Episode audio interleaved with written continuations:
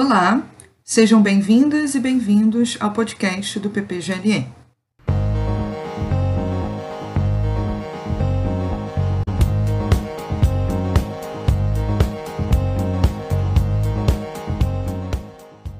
Eu sou Carmel Ramos e sou egressa do programa. Atualmente eu trabalho como professora de História da Filosofia na UFRJ. E eu sou Rayane Araújo, doutoranda no programa. Hoje conversaremos com o professor Vinícius Figueiredo, da UFPR, sobre seu mais recente livro, intitulado A Paixão da Igualdade, uma genealogia do indivíduo moral na França, publicado em 2021 pela editora Relicário. Vinícius Figueiredo é professor titular no Departamento de Filosofia da Universidade Federal do Paraná, UFPR, possui graduação, mestrado, doutorado e pós-doutorado em filosofia pela Universidade de São Paulo Integrou o programa de formação de quadros e foi pesquisador do SEBRAP. Desde 1993 é professor da Universidade Federal do Paraná. Foi editor da revista Dois Pontos, secretário-geral da Sociedade Cante Brasileira, presidente da ANPOF, coordenador adjunto e coordenador titular da área de filosofia na CAPES. Foi professor visitante na Universidade de Paris 10, na UTR, e na PUC do Rio de Janeiro. É autor de três livros autorais e de aproximadamente 30 artigos em revistas especializadas nas áreas de filosofia moderna, com destaque para Kant, estética, ética e política. É membro do corpo permanente dos cursos de pós-graduação em filosofia da UFPR e da UFABC. Então, eu queria, em primeiro lugar, agradecer muito ao Vinícius uh, por ter aceitado participar desse episódio do podcast do PPGLN. Já encaminhando aqui para as perguntas, a nossa primeira pergunta é bastante geral. A gente queria que você fizesse uma breve apresentação panorâmica do seu livro, ressaltando os principais temas e autores debatidos e sublinhando, evidentemente, a relevância do tema da igualdade no percurso genealógico que você propõe. Bom, primeiro, bom dia, Carmel, bom dia, Rayane, bom dia àqueles que nos escutam. É, o livro, esse, esse livro, A Paixão, é, da igualdade, ele, enfim, como diz o título, né, ele trata da igualdade, dessa ideia de igualdade na sua aparição e evolução moderna. Moderna em que sentido? Né? A ideia de igualdade, se a gente for pensar em termos abrangentes, ela aparece forte no cristianismo. O cristianismo tem essa novidade que é, enfim, a convicção de que nós somos iguais diante de Deus. O que é interessante é que essa ideia cristã, é, ao longo da Idade Média, e acho, diria até mais ou menos a primeira metade do século XVII, essa ideia de igualdade cristã, ela conviveu com as éticas aristocráticas. Então havia uma convivência nem sempre muito pacífica, entre essa doutrina cristã e as éticas aristocráticas, que são éticas, como diz o, o termo, né, muito singularizadoras e muito diferenciadoras, muito hierárquicas. Ora, até mais ou menos a primeira metade do século XVII, se respirava essa atmosfera de uma de um ideal aristocrático moral. Eu acho que o Descartes e o Corneille, que aparecem no primeiro capítulo do livro, né, eles ainda estão nesse momento clássico, pelo menos do ponto de vista da sua reflexão ética, da sua poética, né? E o que, que eu quero dizer com isso? Eles exprimem é, a ideia de que diferenças individuais elas são moralmente irrelevantes. Esse aqui é o ponto importante para a gente compreender uma moral não igualitária.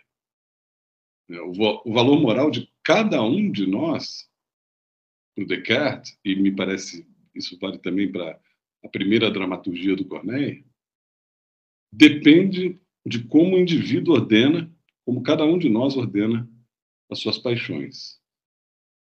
É isso que vai mudar com a entrada em cena de Pascal e do conjunto de escritores ligados à Abadia de Port-Royal, que é o capítulo 2.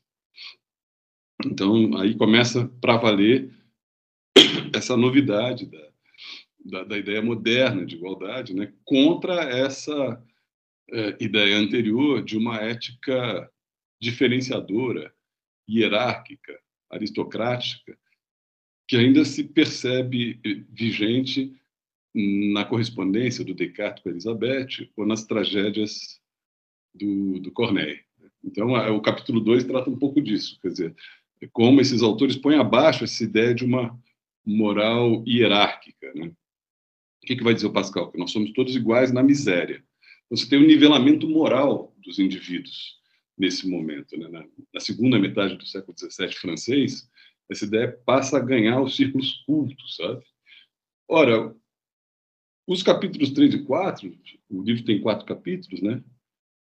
São uma discussão de como esse ideal igualitário foi recebido no século XVIII. Aí eu vejo como isso acontece na pintura de um do fundador do rococó francês, que é Antoine Watteau, uma pintura nada heróica. Né? Depois eu examino como essa ideia de igualdade, esse legado, foi remanejado, por assim dizer, e incorporado por Voltaire, Diderot e Rousseau. Então, para voltar à tua pergunta, dizer, os autores discutidos no livro são aqueles que me pareceram relevantes para refazer a trajetória da ideia de igualdade na França entre os séculos 17 e 18. Claro que eu não tive nenhuma pretensão de ser exaustiva, procuro marcar bem os momentos que me parecem importantes nessa trajetória que nos permitiria compreender a gênese da ideia moderna de igualdade. Mais, mais ou menos esse o, o assunto do livro. Uhum. É, é, então, a gente se inspirou um pouco aqui para estruturar essa conversa no debate que ocorreu sobre o seu livro recentemente uh, lá no IFIX, né, uh, com os professores Ulisses Pinheiro e Marcos Gleise, em que eles foram construindo as perguntas em blocos, primeiro sobre o século XVII, depois sobre o século XVIII. Então, a gente vai dividir aqui as perguntas nesses dois grandes momentos, a começar pelo século XVII. E uma coisa que me chamou atenção na leitura do seu livro foi a questão metodológica, é, os caminhos argumentativos que você tomou. Então, para expor, por exemplo, as linhas gerais da moral cartesiana, você recorre menos às passagens consagradas, como, por exemplo, a terceira parte do discurso do método, ou mesmo as paixões da alma, preferindo retirar as suas teses da concepção de liberdade em sua correlação possível com os personagens do Pierre Corneille, que é esse dramaturgo contemporâneo de Descartes. E aí eu tinha uma pergunta dupla, que era para você falar um pouco mais detalhadamente do método utilizado no seu livro, essa passagem fluida entre filosofia, literatura e artes, e também que você caracterizasse, né, aproveitasse para caracterizar isso que você é, denominou de moral de relevo cartesiana à luz dos personagens cornelianos. Ótimo. Então, é, o, você serviu esse debate, né, com, foi muito bacana, na, na UFRJ, com, com Ulisses Pinheiro e Marcos Gleiser, né? E isso me faz é, evocar uma observação que o Marcos Gleiser me fez já faz algum tempo, faz alguns anos. Ele dizia, ele dizia o seguinte, que o, o Jean-Marie Bessat, que foi o orientador dele de Ulisses também na França, sempre observava que para a gente compreender o debate moral, enfim, filosofia moral do século XVII, é preciso é, recorrer à dramaturgia do período. Porque as duas coisas elas estavam juntas. E eu acredito, enfim, eu fiquei com aquilo na cabeça, e depois eu, eu constatei que o mesmo vale para a pintura. Então, é, falando um pouco disso que você mencionava aí, como essas passagens fluidas entre é, filosofia e literatura, né? acho que o mesmo vale para pintura, para dramaturgia, né? E basicamente por quê? Porque a gente não pode esquecer que a produção filosófica no século XVII e XVIII ela não era acadêmica, não era universitária. Talvez com exceção do século XVIII na Alemanha, em que começou a haver uma produção universitária relevante, mas pelo menos na França, a produção a produção filosófica ela, ela não era não se dava nos moldes né, com que nos habituamos no século XX. Então, Descartes, por exemplo, ele se correspondia com a princesa Elizabeth, O La Rochefoucauld participou da Fronda, que foi a guerra civil que opôs a aristocracia guerreira à coroa entre 1648 e 1652, perdeu um filho na Fronda.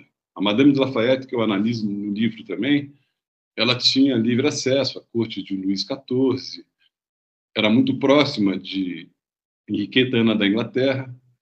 Então, é, o Racine, que também é discutido no livro, né, para caracterizar esse ideal igualitário que surge na segunda metade do século XVII francês, Racine ele se tornou o primeiro historiador do Luís XIV, mas ele havia sido educado no orfanato da abadia de Port-Royal. E por aí vai. O, o, Lebrun, Charles Lebrun, que é um grande pintor, foi o primeiro pintor do Luís XIV, depois foi responsável pela, pela decoração do, do Palácio de Versailles. Ele se apoia nas paixões da alma do Descartes para apresentar a sua poética em duas conferências que ele faz na Academia Real de Pintura e Escultura, em meados do século XVII. No século XVIII, essa mesma mistura acontece. Os filósofos eles são indissociáveis daquela vida social, daquela sociabilidade dos salões parisienses, que são uma sociabilidade que é duramente criticada pelo Rousseau no primeiro discurso, né, discurso sobre as ciências e as artes. Enfim, a filosofia, isso que eu quero dizer, ela não era uma coisa de escolas, não era algo do, do domínio dos especialistas, né, da competência dos especialistas. Então, eu, eu vejo, eu, enfim, eu, eu entendo um pouco assim, lançar mão de uma abordagem não especializada, como eu fiz aqui, porque eu não sou especialista nem em Descartes, nem em Pascal, nem em Voltaire, nem em Diderot, tampouco em Rousseau, mas eu, eu acho que lançar mão de uma abordagem não especializada que termina enveredando por isso que você mencionou, essas passagens fluidas entre a filosofia, a literatura, a dramaturgia e a pintura, isso obedece à natureza do próprio objeto investigado. Então, é um pouco um paradoxo, assim. Certos assuntos parecem exigir que o seu estudioso não saiba muito bem do que ele está falando. Eu vejo um pouco assim nesse livro. Porque, claro, você pode fazer um trabalho de especialista sobre Descartes, óbvio, mas aí você não vai captar essa inscrição do Descartes numa história das ideias, que é rebatida numa história política, que aponta para mudanças e deslocamentos semânticos, né, que são também acompanhados de um processo social, de mudanças do processo social. Eu acho que a relação de Descartes com Corneille, que você que você comenta, né, na segunda parte da sua pergunta, exemplifica essa passagem entre a filosofia e, e, a, e, a, dramaturgia, no caso. Né? É curioso, as primeiras tragédias do Corneille, o Corneille ele começou com a primeira tragédia dele, a Medeia, de 1635. O Cid, foi o seu grande sucesso, é de 1637, final de 36, início de 37, e até mais ou menos 1643, ele escreve as suas grandes tragédias em todas elas, a estrutura é um dilema, é uma estrutura dilemática.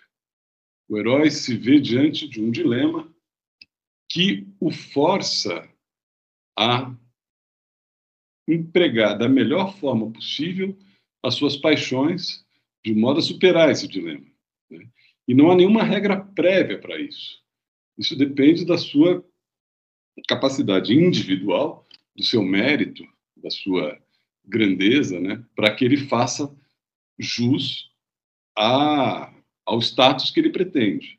Né? Então, Rodrigo, por exemplo, no Cid, ele se vê diante de um dilema. Ele ama Ximena, é, ele vai casar-se com ela, mas há um desentendimento logo no início da tragédia entre o pai de Ximena, que é Dom Gomes, e o pai de Rodrigo. Ambos pretendiam ser é, nomeados governador pelo rei de Castela, Dom Fernando.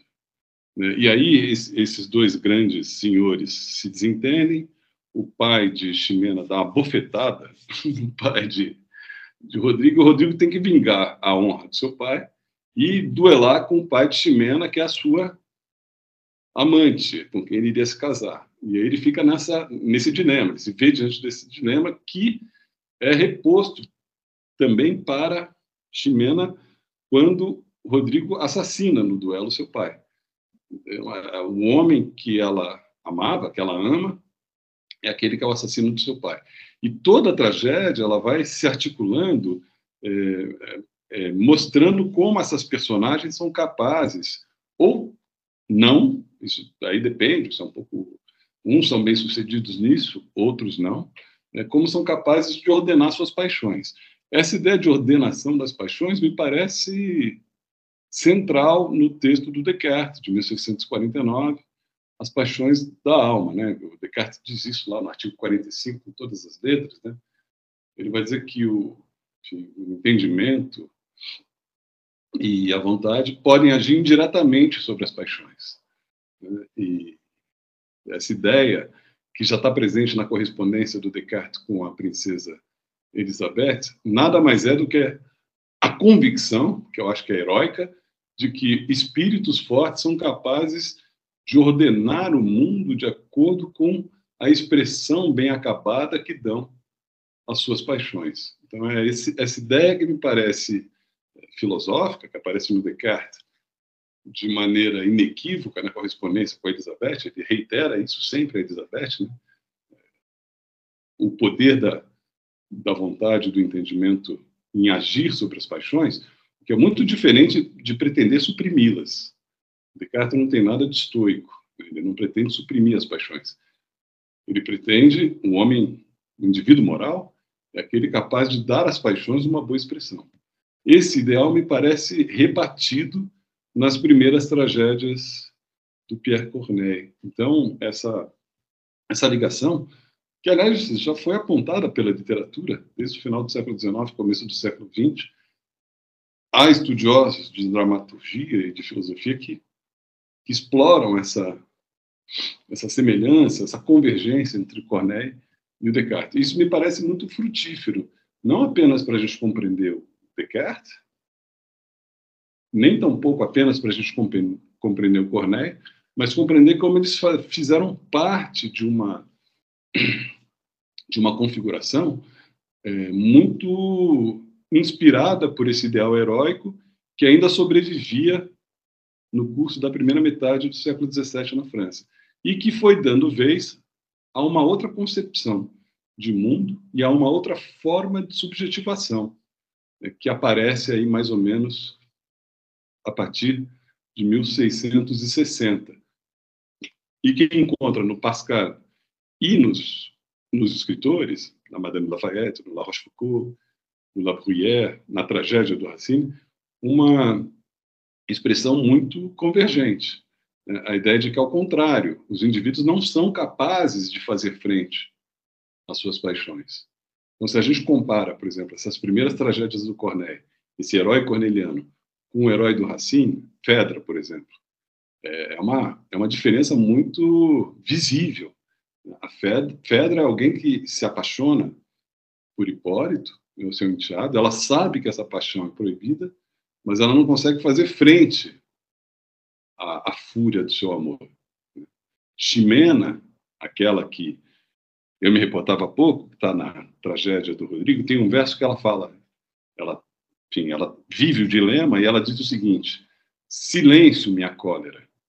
Ah, desculpem, silêncio, meu amor, silêncio, meu amor, laisse agir ma colère deixa que a minha cólera agora faça o seu trabalho. Então, a Ximena exemplifica muito bem essa, essa ideia que está presente nas paixões da alma, de que uma paixão pode ser jogada contra a outra pela vontade e pelo entendimento, de modo a dar ao conjunto uma expressão individual que é exemplar, que é elevada. É isso que se perde na segunda metade do século XVII. Não sei se respondi. Sim, tá ótimo, Vinícius. Obrigado. É, ainda sobre essa moral de relevo, eu tinha uma pergunta sobre especificamente a paixão da generosidade, que eu acho que é uma paixão bem interessante é, da teoria moral cartesiana, né? porque a generosidade não fica exatamente claro se ela é uma espécie de paixão ou se ela é um, exatamente uma virtude, mas o que ela faz é que uh, os indivíduos tenham de si próprios uma estima legítima e que os impede, vai dizer Descartes, de desprezar os demais. Então, lá, quando a gente lê os artigos das paixões uh, dedicados à generosidade, a gente observa que, de fato, ela tem um componente heróico. Por exemplo, estou citando aqui uma passagem do Descartes, ele diz que os que são generosos dessa forma são naturalmente levados a fazer grandes coisas, mas, ao mesmo tempo, um componente que talvez possa ser associado à igualdade.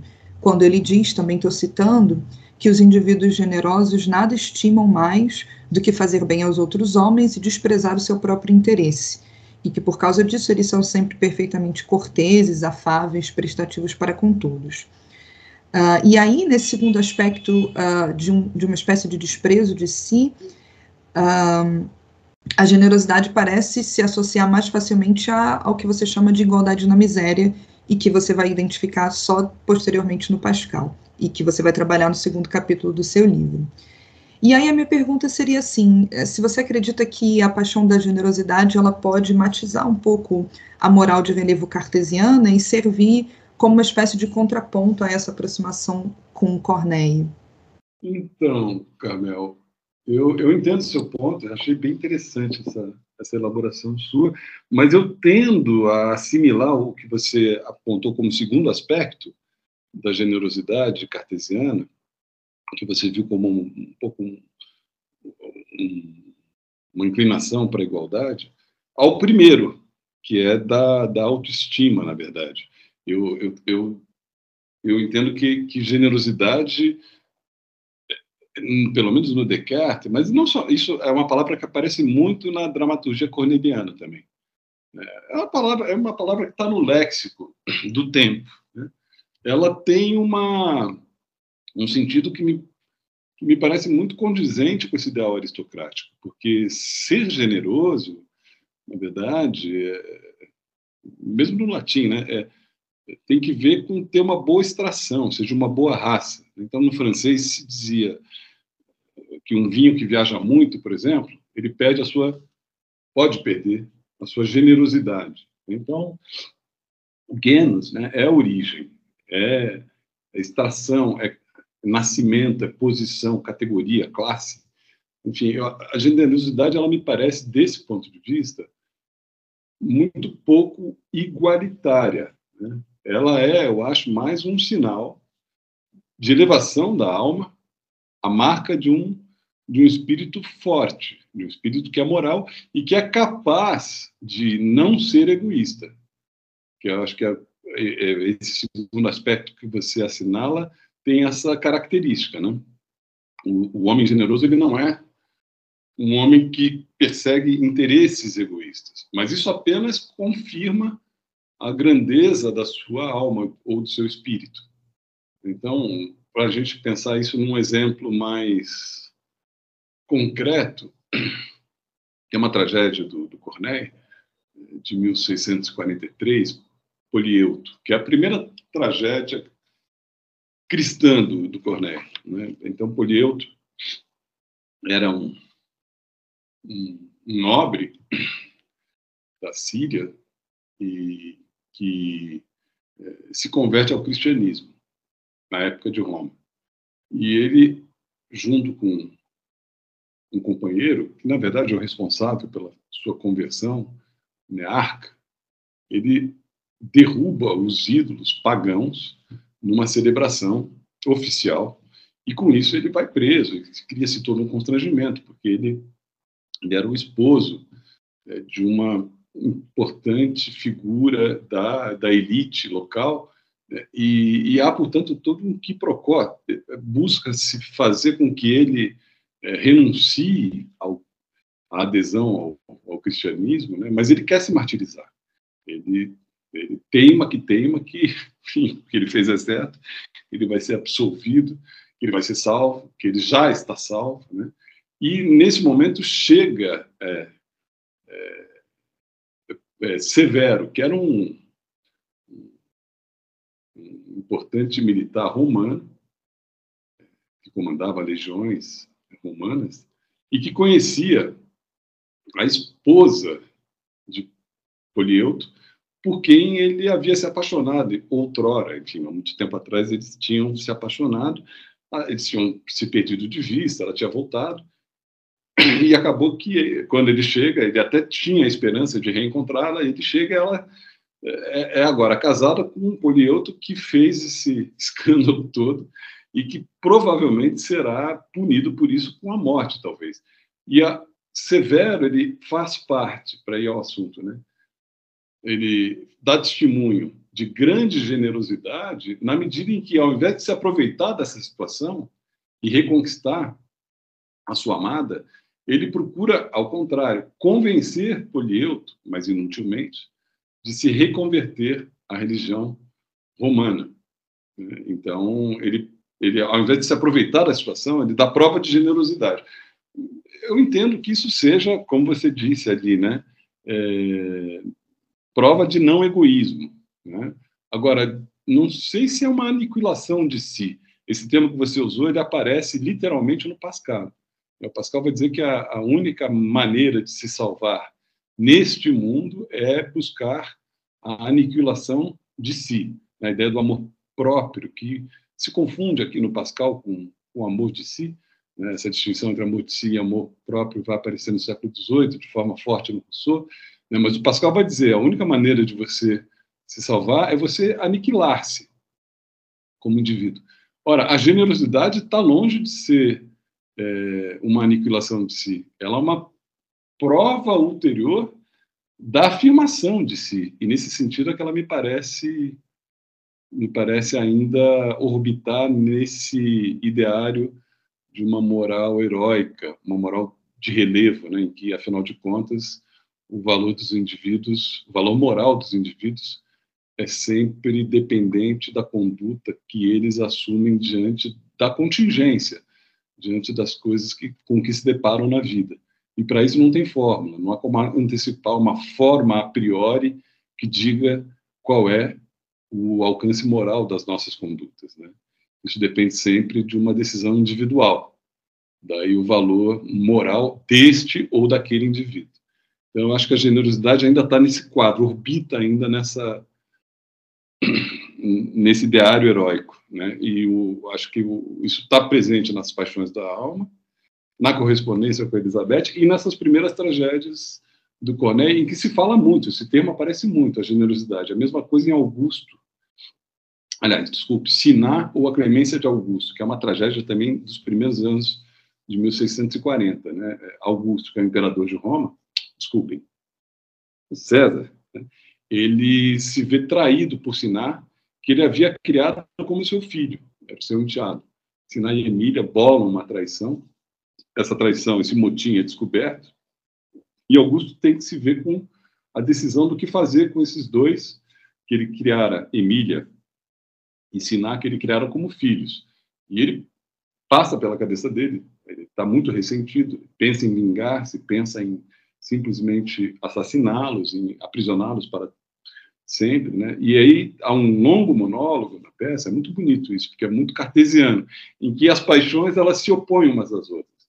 E no final das contas, o que prevalece é, é esse ideal de generosidade, que faz com que Augusto apenas seja ainda mais louvado como um exemplo de virtude.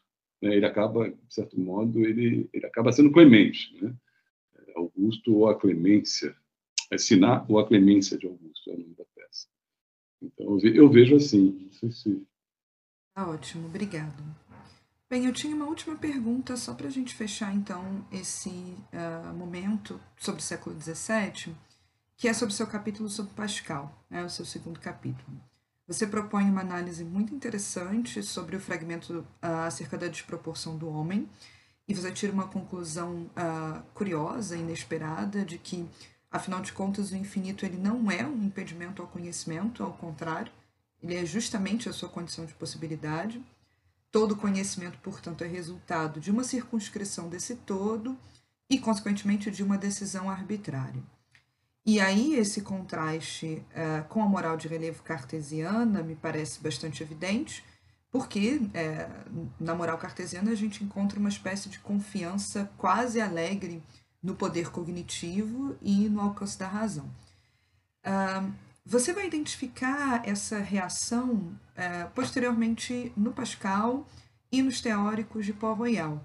Mas eu me pergunto, é, e eu faço essa pergunta também porque essa é uma referência que surge no seu, uh, no seu livro, se essa espécie de uh, reação melancólica a essa possibilidade de conhecer o mundo já não estava presente na própria Princesa Elizabeth.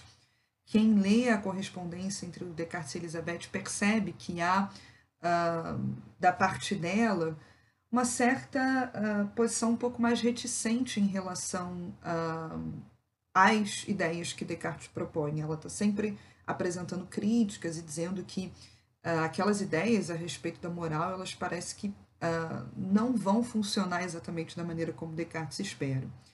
E aí eu queria te perguntar se você vê semelhanças entre as críticas de Elizabeth à moral cartesiana e a reação de Paul Royal a essa moralidade aristocrática. A pergunta é muito boa. Né? Em princípio, eu estou de acordo com você. Eu acho que Elizabeth, em mais de um trecho da, da correspondência com Descartes, ela se mostra reticente, para dizer o mínimo, diante da positividade que anima os conselhos de Descartes. Retrospectivamente, eu acho que a gente pode até, um pouco sendo, sendo brincalhão, né, Carmel, a gente pode dizer que Descartes tem algo de pensamento positivo na, na correspondência, né? Aliás, é uma anedota, mas é uma anedota que me, me parece muito reveladora. Uma vez eu, eu fui a um sebo aqui em Curitiba e perguntei por uma edição das Paixões da Alma. Eu estava atrás, já tinha uma edição, mas eu queria ver se tinha uma outra, uma outra tradução. E aí o, o livreiro, ele me, ele me conduziu para a sessão de autoajuda. E aí eu encontrei um livro, uma edição das Paixões da Alma, amarelo, assim, com o título vermelho, As Paixões da Alma de Descartes. E no final do livro, nas últimas páginas, é, o, editor apresentava a coleção. Então tinha assim, junto às Paixões da Alma, tinha 100 dicas para entender as mulheres, é, como vencer na vida. Então, o pobre do Descartes foi reduzido à autoajuda. Claro, isso é uma brincadeira, é uma anedota, mas acho que ela diz um pouco desse assunto. Acho que você captou bem essa tensão entre dois ou duas concepções diferentes, para melhor dizer, é, ela está presente na correspondência com a Elizabeth. Então, acho que você viu bem aí. Ela mesma diz: olha, não, como, como se ela estivesse dizendo, eu não estou conseguindo fazer frente a essa disposição melancólica. Bom, como é que eu vejo isso? Eu vejo isso como um sinal de que havia uma transição em curso. E é isso que me interessa seguir no livro.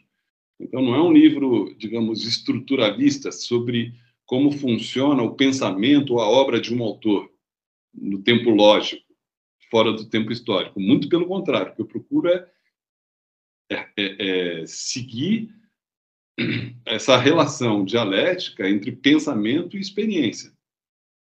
Né? E aí, claro, os, os, os autores eles exprimem posições diferentes no interior de uma mesma situação histórica. Ali é, é claramente um, um, confronto entre um mundo que ainda é, por assim dizer, ainda se encontra preso a um certo ideal heróico, e um mundo que começa a desconfiar desse ideal heróico como um ideal presunçoso, digamos assim, que é aquilo que você viu bem no aforismo do Pascal, em que ele critica a presunção cartesiana, essa razão alegre, né, que você dizia ali, uma, uma expressão feliz, de conhecer as coisas como elas são, enfim. É, Pascal diz, não, a gente pode conhecer do nosso jeito, é quase kantiano, você até usou o termo condição de possibilidade, é, a minha formação foi toda ela é, voltada para o Kant, minha, meu mestrado, meu doutorado. Talvez eu, eu veja um pouco por conta disso, esteja também sendo influenciado pela minha formação, mas eu vejo muito como você sugeriu aí, o Pascal já aparecendo quase como um, um pensador transcendental, quer dizer, Visto que não podemos conhecer as coisas como elas são, É, o que interessa entender é o, o que, que nós somos capazes de fazer com os instrumentos de que dispomos. E aí você tem uma concepção quase que pragmática do conhecimento. Né? No caso da Elizabeth, no, no âmbito da, da, moralidade, eu acho que é essa questão que, que, que, se coloca. Acho que você viu, esse ideal heróico ele começava a apresentar rachaduras, para dizer o mínimo. Né? Então, para voltar a falar do Corneille, né? o Descartes morreu, mas, ironicamente, de uma doença pulmonar. Na correspondência com Elizabeth, ele fala: eu, minha mãe tinha uma doença pulmonar, eu poderia ser herdeiro disso, mas o, através da ordenação das minhas paixões, né? porque a medicina para o Descartes ela tem um caráter moral. Né? A Rodilius mostra bem isso no estudo que ela faz sobre Descartes. E, e, curiosamente, ele morreu de. Quer dizer, toda essa força do pensamento não conseguiu fazer com que ele não fosse vítima, ele mesmo, de uma doença pulmonar. Ele morreu em 1650. Corneille teve, por assim dizer, a, a sorte e o infortúnio de ter uma vida muito longa. Ele, ele, atravessou boa parte da segunda metade do século XVII.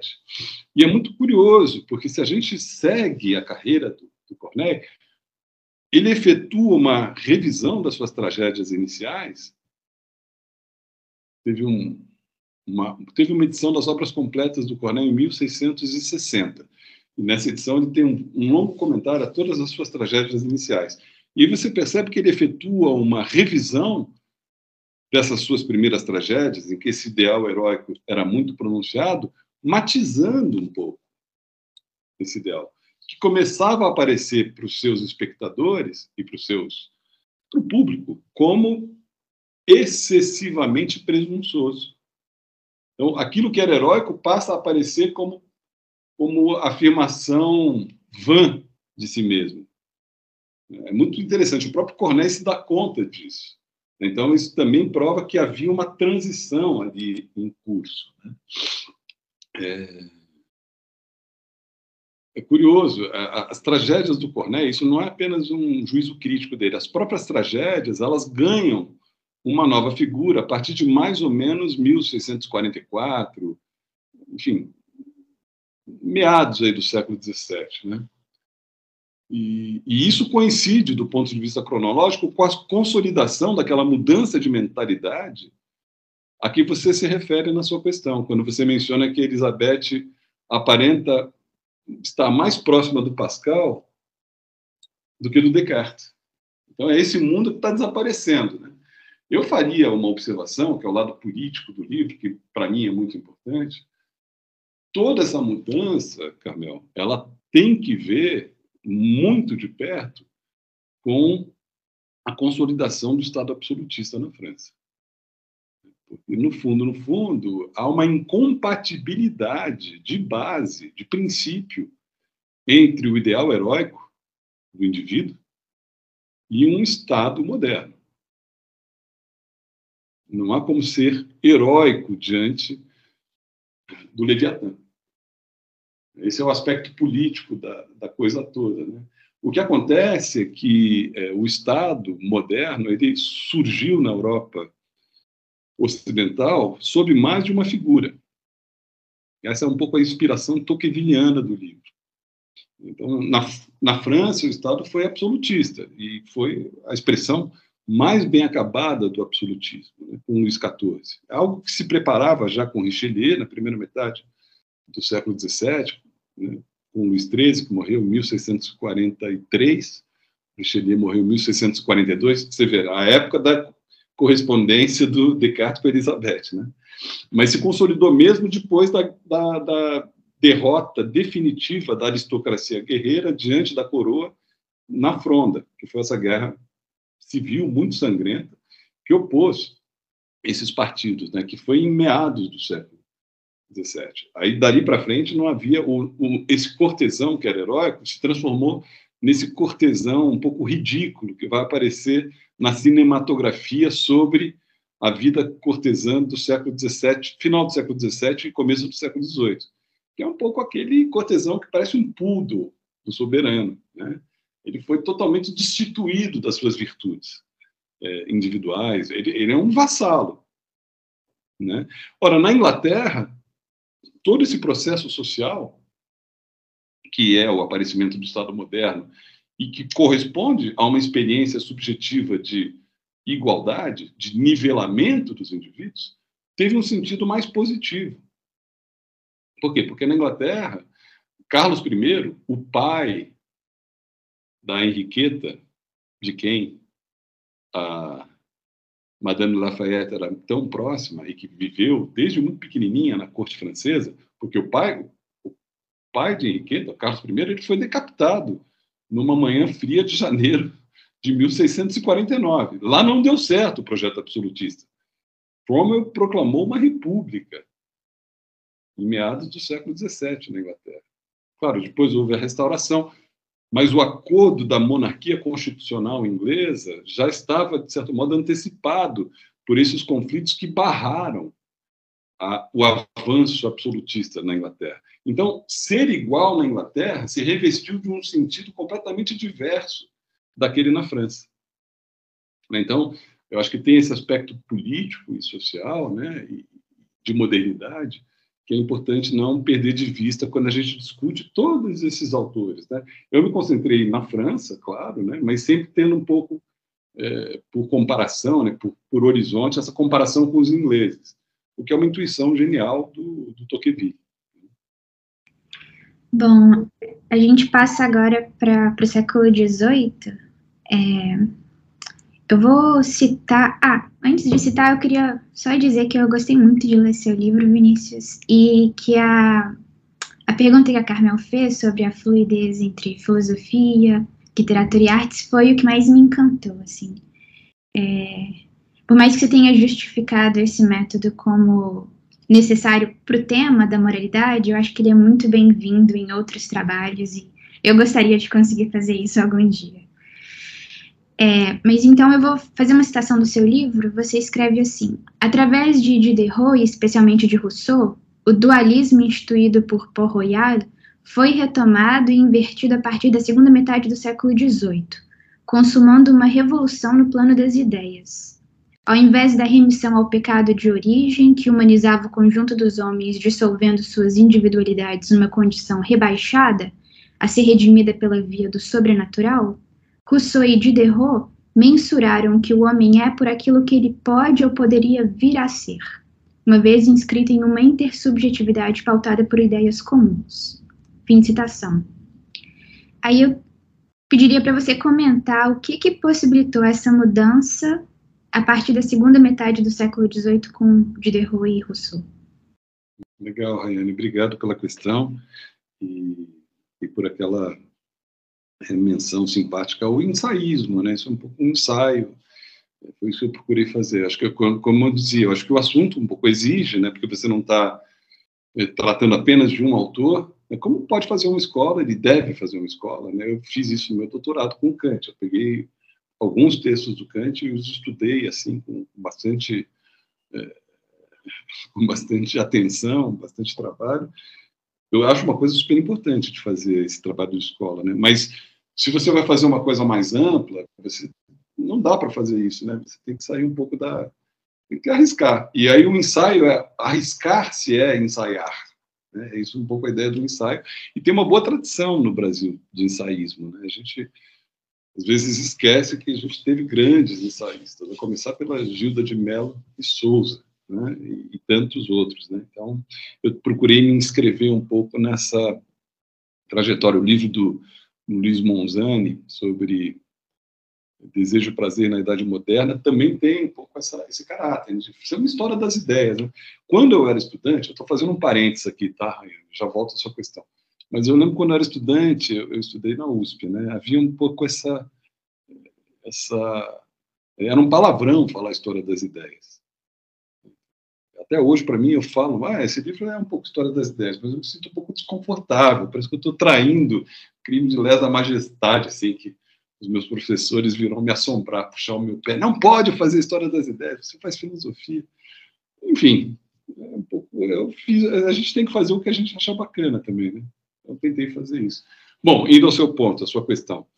O que, que me parece e isso talvez, veja, eu estava falando, juntando as coisas, é um ensaio, mas é, há várias maneiras de fazer ensaio. O meu é um pouco esquemático. A minha maneira de fazer ensaio, vocês devem ter percebido isso no curso da leitura, eu sigo um esquema ali. Um esquema que eu fui bolando a partir da leitura dos textos, mas há algo muito evidente na minha interpretação que liga o Zerot e o Rousseau ao Pascal. E a sua pergunta é um pouco essa, né? O que que, como explicitar essa ligação? O, o ponto para mim importante é a, assinalar que o Pascal inventa uma abordagem filosófica de todo o gênero humano. Ele é, por assim dizer, o fundador da antropologia. Se não há mais sentido, como pretende o Pascal, defender que os indivíduos podem se distinguir uns dos outros por conta das suas condutas, da maneira como ordenam as suas paixões.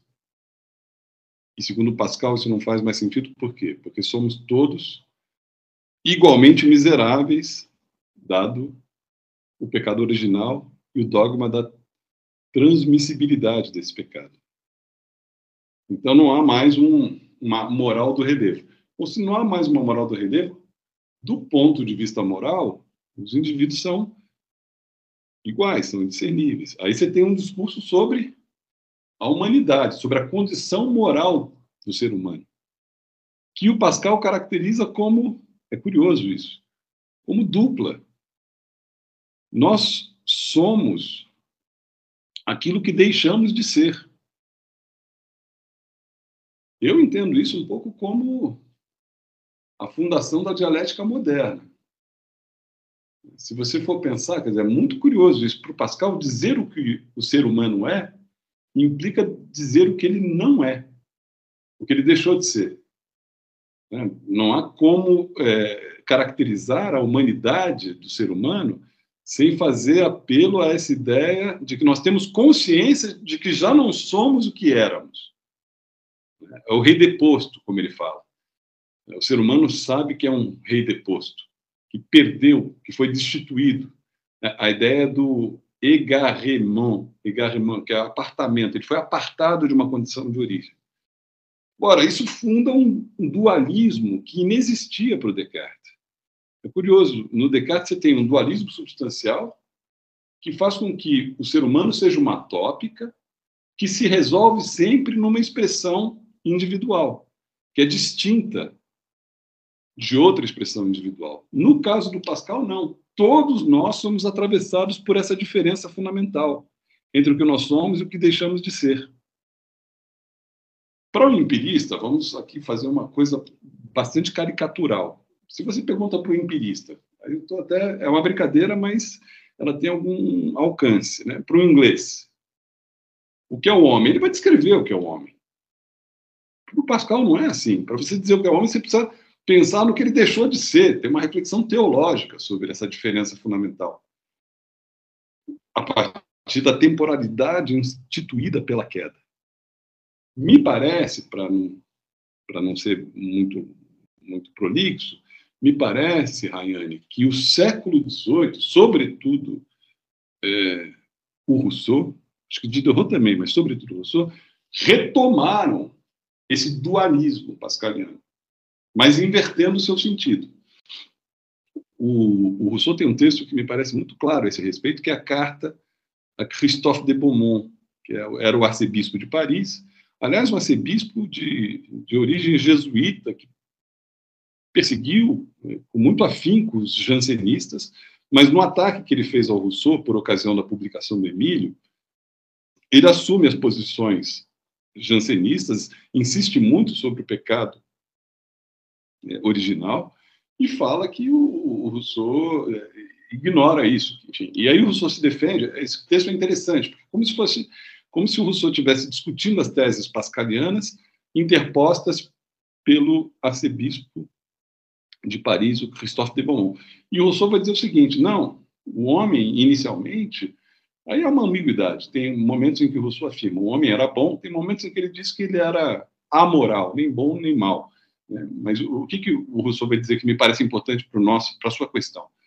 Ele vai dizer: o homem tinha uma vocação para a liberdade e ele, hoje em dia, se viu destituído dessa vocação. Ele já não é mais aquilo que ele era. Toda a crítica da sociabilidade contemporânea para o Rousseau está ligada a essa ideia de que nós deixamos de ser o que éramos. Então, você tem um dualismo parecido com o do Pascal. No segundo discurso, no discurso sobre a origem e fundamento da desigualdade, também tem esse aspecto, né? Enfim, tem aqueles estágios, né? O amor próprio vai se desenvolvendo, tem a divisão social do trabalho, o aparecimento da propriedade, enfim, os homens, os seres humanos acabam aparece ali se alienando da sua própria humanidade. Né? Essa é um pouco a ideia. Só que o fundamento dessa diferença entre o que nós somos e o que nós deixamos de ser, para o Rousseau é histórico. Então, o Rousseau deixa deixa Deus fora disso. Ele até diz: eu sou, eu sou, eu sou, eu, eu, eu, eu acredito em Deus. Né? O, o, senhor deixa isso claro no Emílio. Né? Ele acredita em Deus. Só que o fundamento da diferença entre o que nós somos e o que nós não somos não é mais teológico, não é mais a queda, ele é histórico. Então, a gente virou o que, o que somos por, por uma contingência histórica.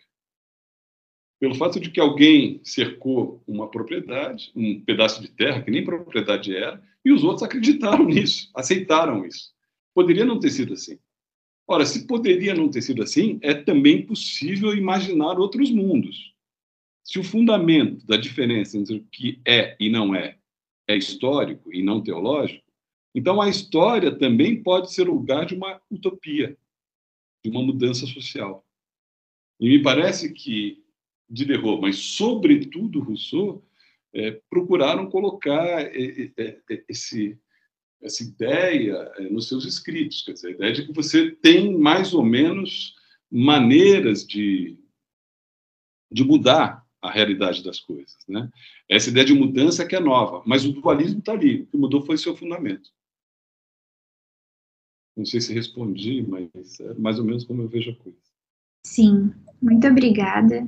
E aí, retomando esse dualismo, naquela nossa conversa no IFIX, é, você mencionou, assim, brevemente, que a sua interpretação do Rousseau se opõe à interpretação do Bruno Bernardi, que é esse importante comentador e organizador das obras do Rousseau, porque a sua interpretação do Rousseau seria dualista e a dele seria imanentista. Você pode comentar essa, essa diferença de interpretação? É uma curiosidade que diz respeito à minha pesquisa, assim, mas eu que eu não, eu não consegui identificar assim essa diferença, só para eu entender melhor o que você disse naquele momento da conversa.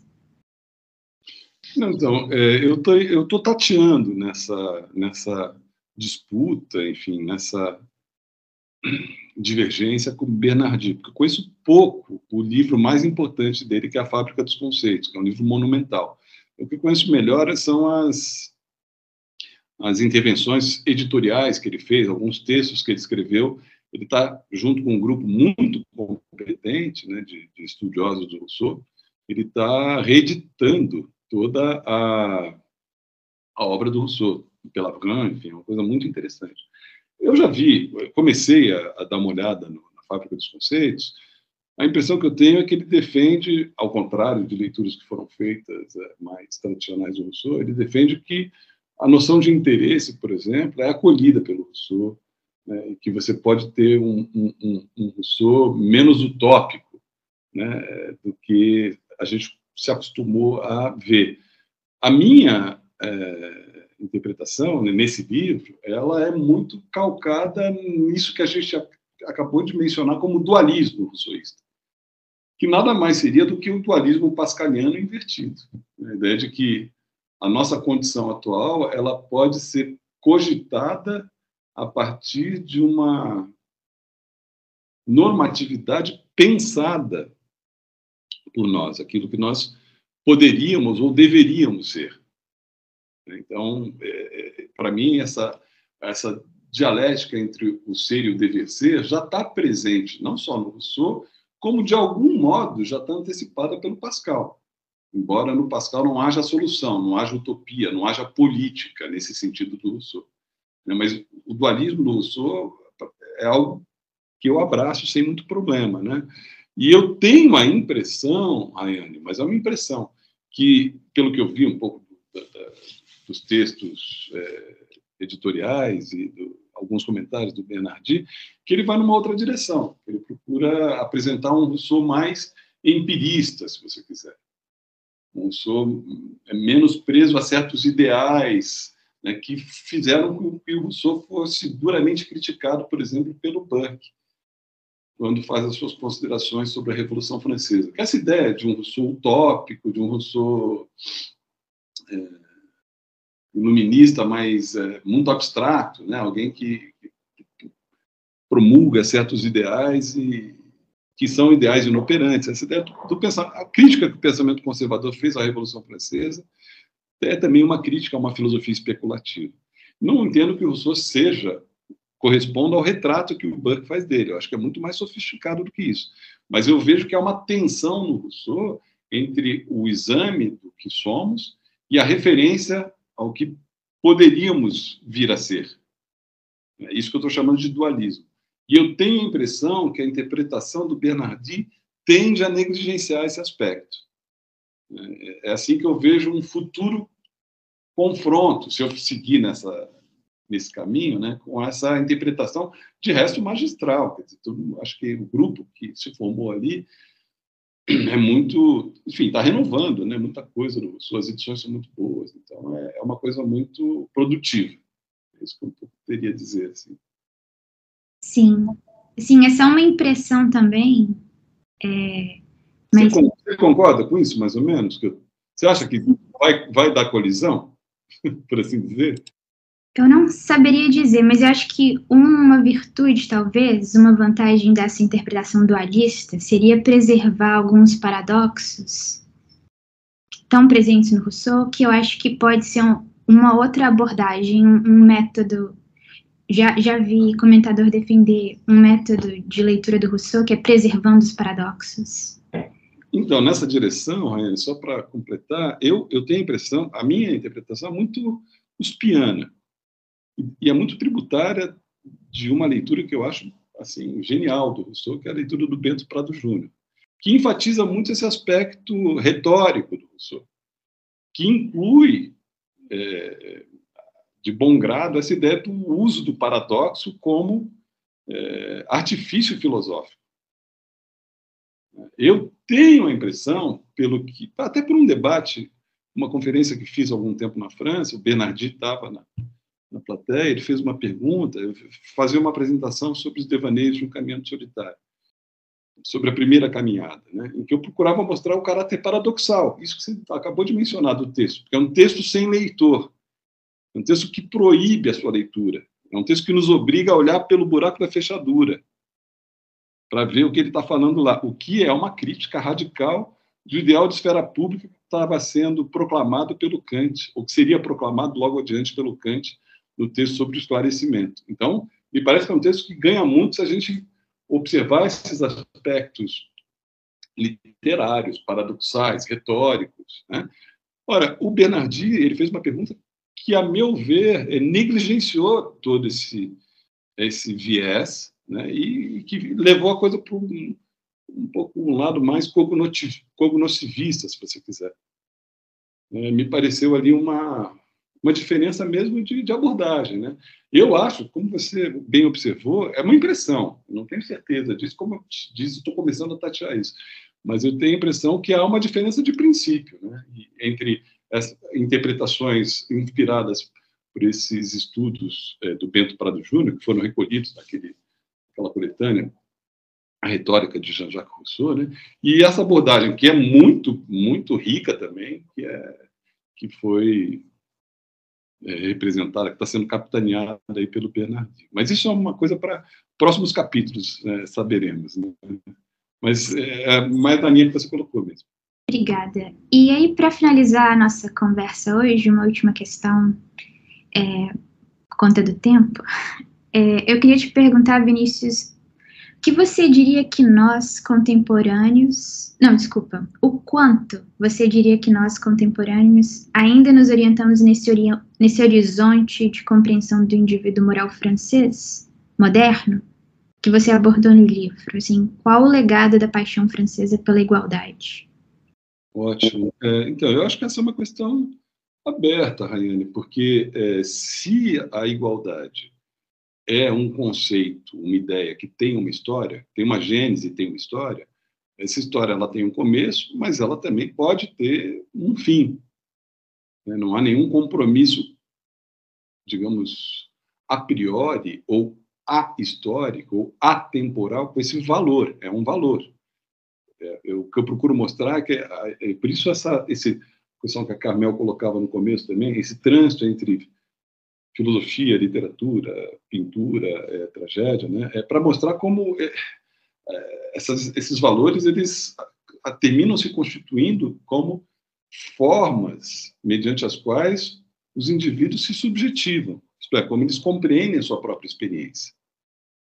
Então, nós, nós antes de falar de nós, né, enfim, os, os contemporâneos do, do, do Pascal, passaram a se compreender de uma maneira distinta daquela pela qual se compreendiam os contemporâneos do Descartes. Essa é um pouco a ideia do livro. Isso é, é algo que muda, é algo que vai. A liberdade mudou de significado, a igualdade mudou de significado, a generosidade, né, que, de que falava Carmel, também tem um significado para nós que hoje em dia é um pouco distante desse sentido, a meu ver, original, aristocrático. Né? Então, é, os conceitos, as ideias, elas se encontram numa experiência social que é dinâmica. Eu acho que a ideia de igualdade e a sua correlação com a liberdade, né, sua ideia correlativa à liberdade, foram muito importantes nos séculos 18, 19 e 20. A gente se, assim começa o livro, né? a gente se compreende um pouco como indivíduos dotados de alguma liberdade, né? liberdade de crença, liberdade de iniciativa, né? e ao mesmo tempo iguais, pelo menos sob alguns aspectos, uns aos outros. Acho que esse é um pouco o, o retrato muito resumido do, da concepção de indivíduo moral do Estado moderno que apareceu aí séculos 17 e 18. Né? Acho que isso durou até mais ou menos o final do século 20. Ainda existe essa, essa compreensão? Me parece que sim, mas que há rachaduras importantes, eu não tenho muita dúvida. Então, acho que as pessoas elas estão se compreendendo menos como iguais umas às outras. Estão valorizando menos esse aspecto para se compreenderem como, como agentes.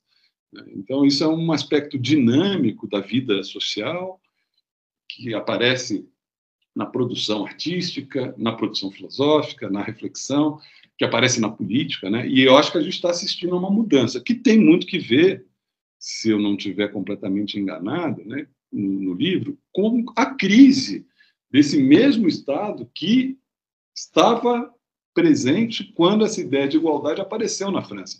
Foi o Estado absolutista que nivelou os súditos, primeiramente. Depois, esses súditos se tornaram cidadãos?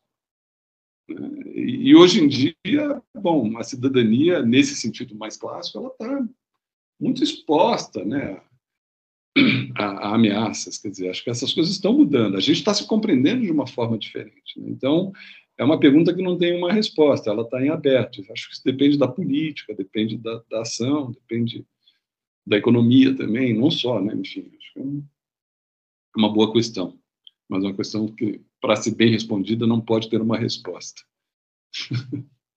Bom, então acho que com isso a gente finaliza a nossa conversa. Queria agradecer muito ao Vinícius e, claro, a Rayane também pelas perguntas. E queria convidar os ouvintes e as ouvintes a lerem o livro do Vinícius, né? É, a Paixão da Igualdade, uma genealogia do indivíduo moral na França, publicado pela editora Relicário. O livro pode ser adquirido no próprio site da editora e também, é claro, nas outras livrarias. Então é isso, muito obrigada.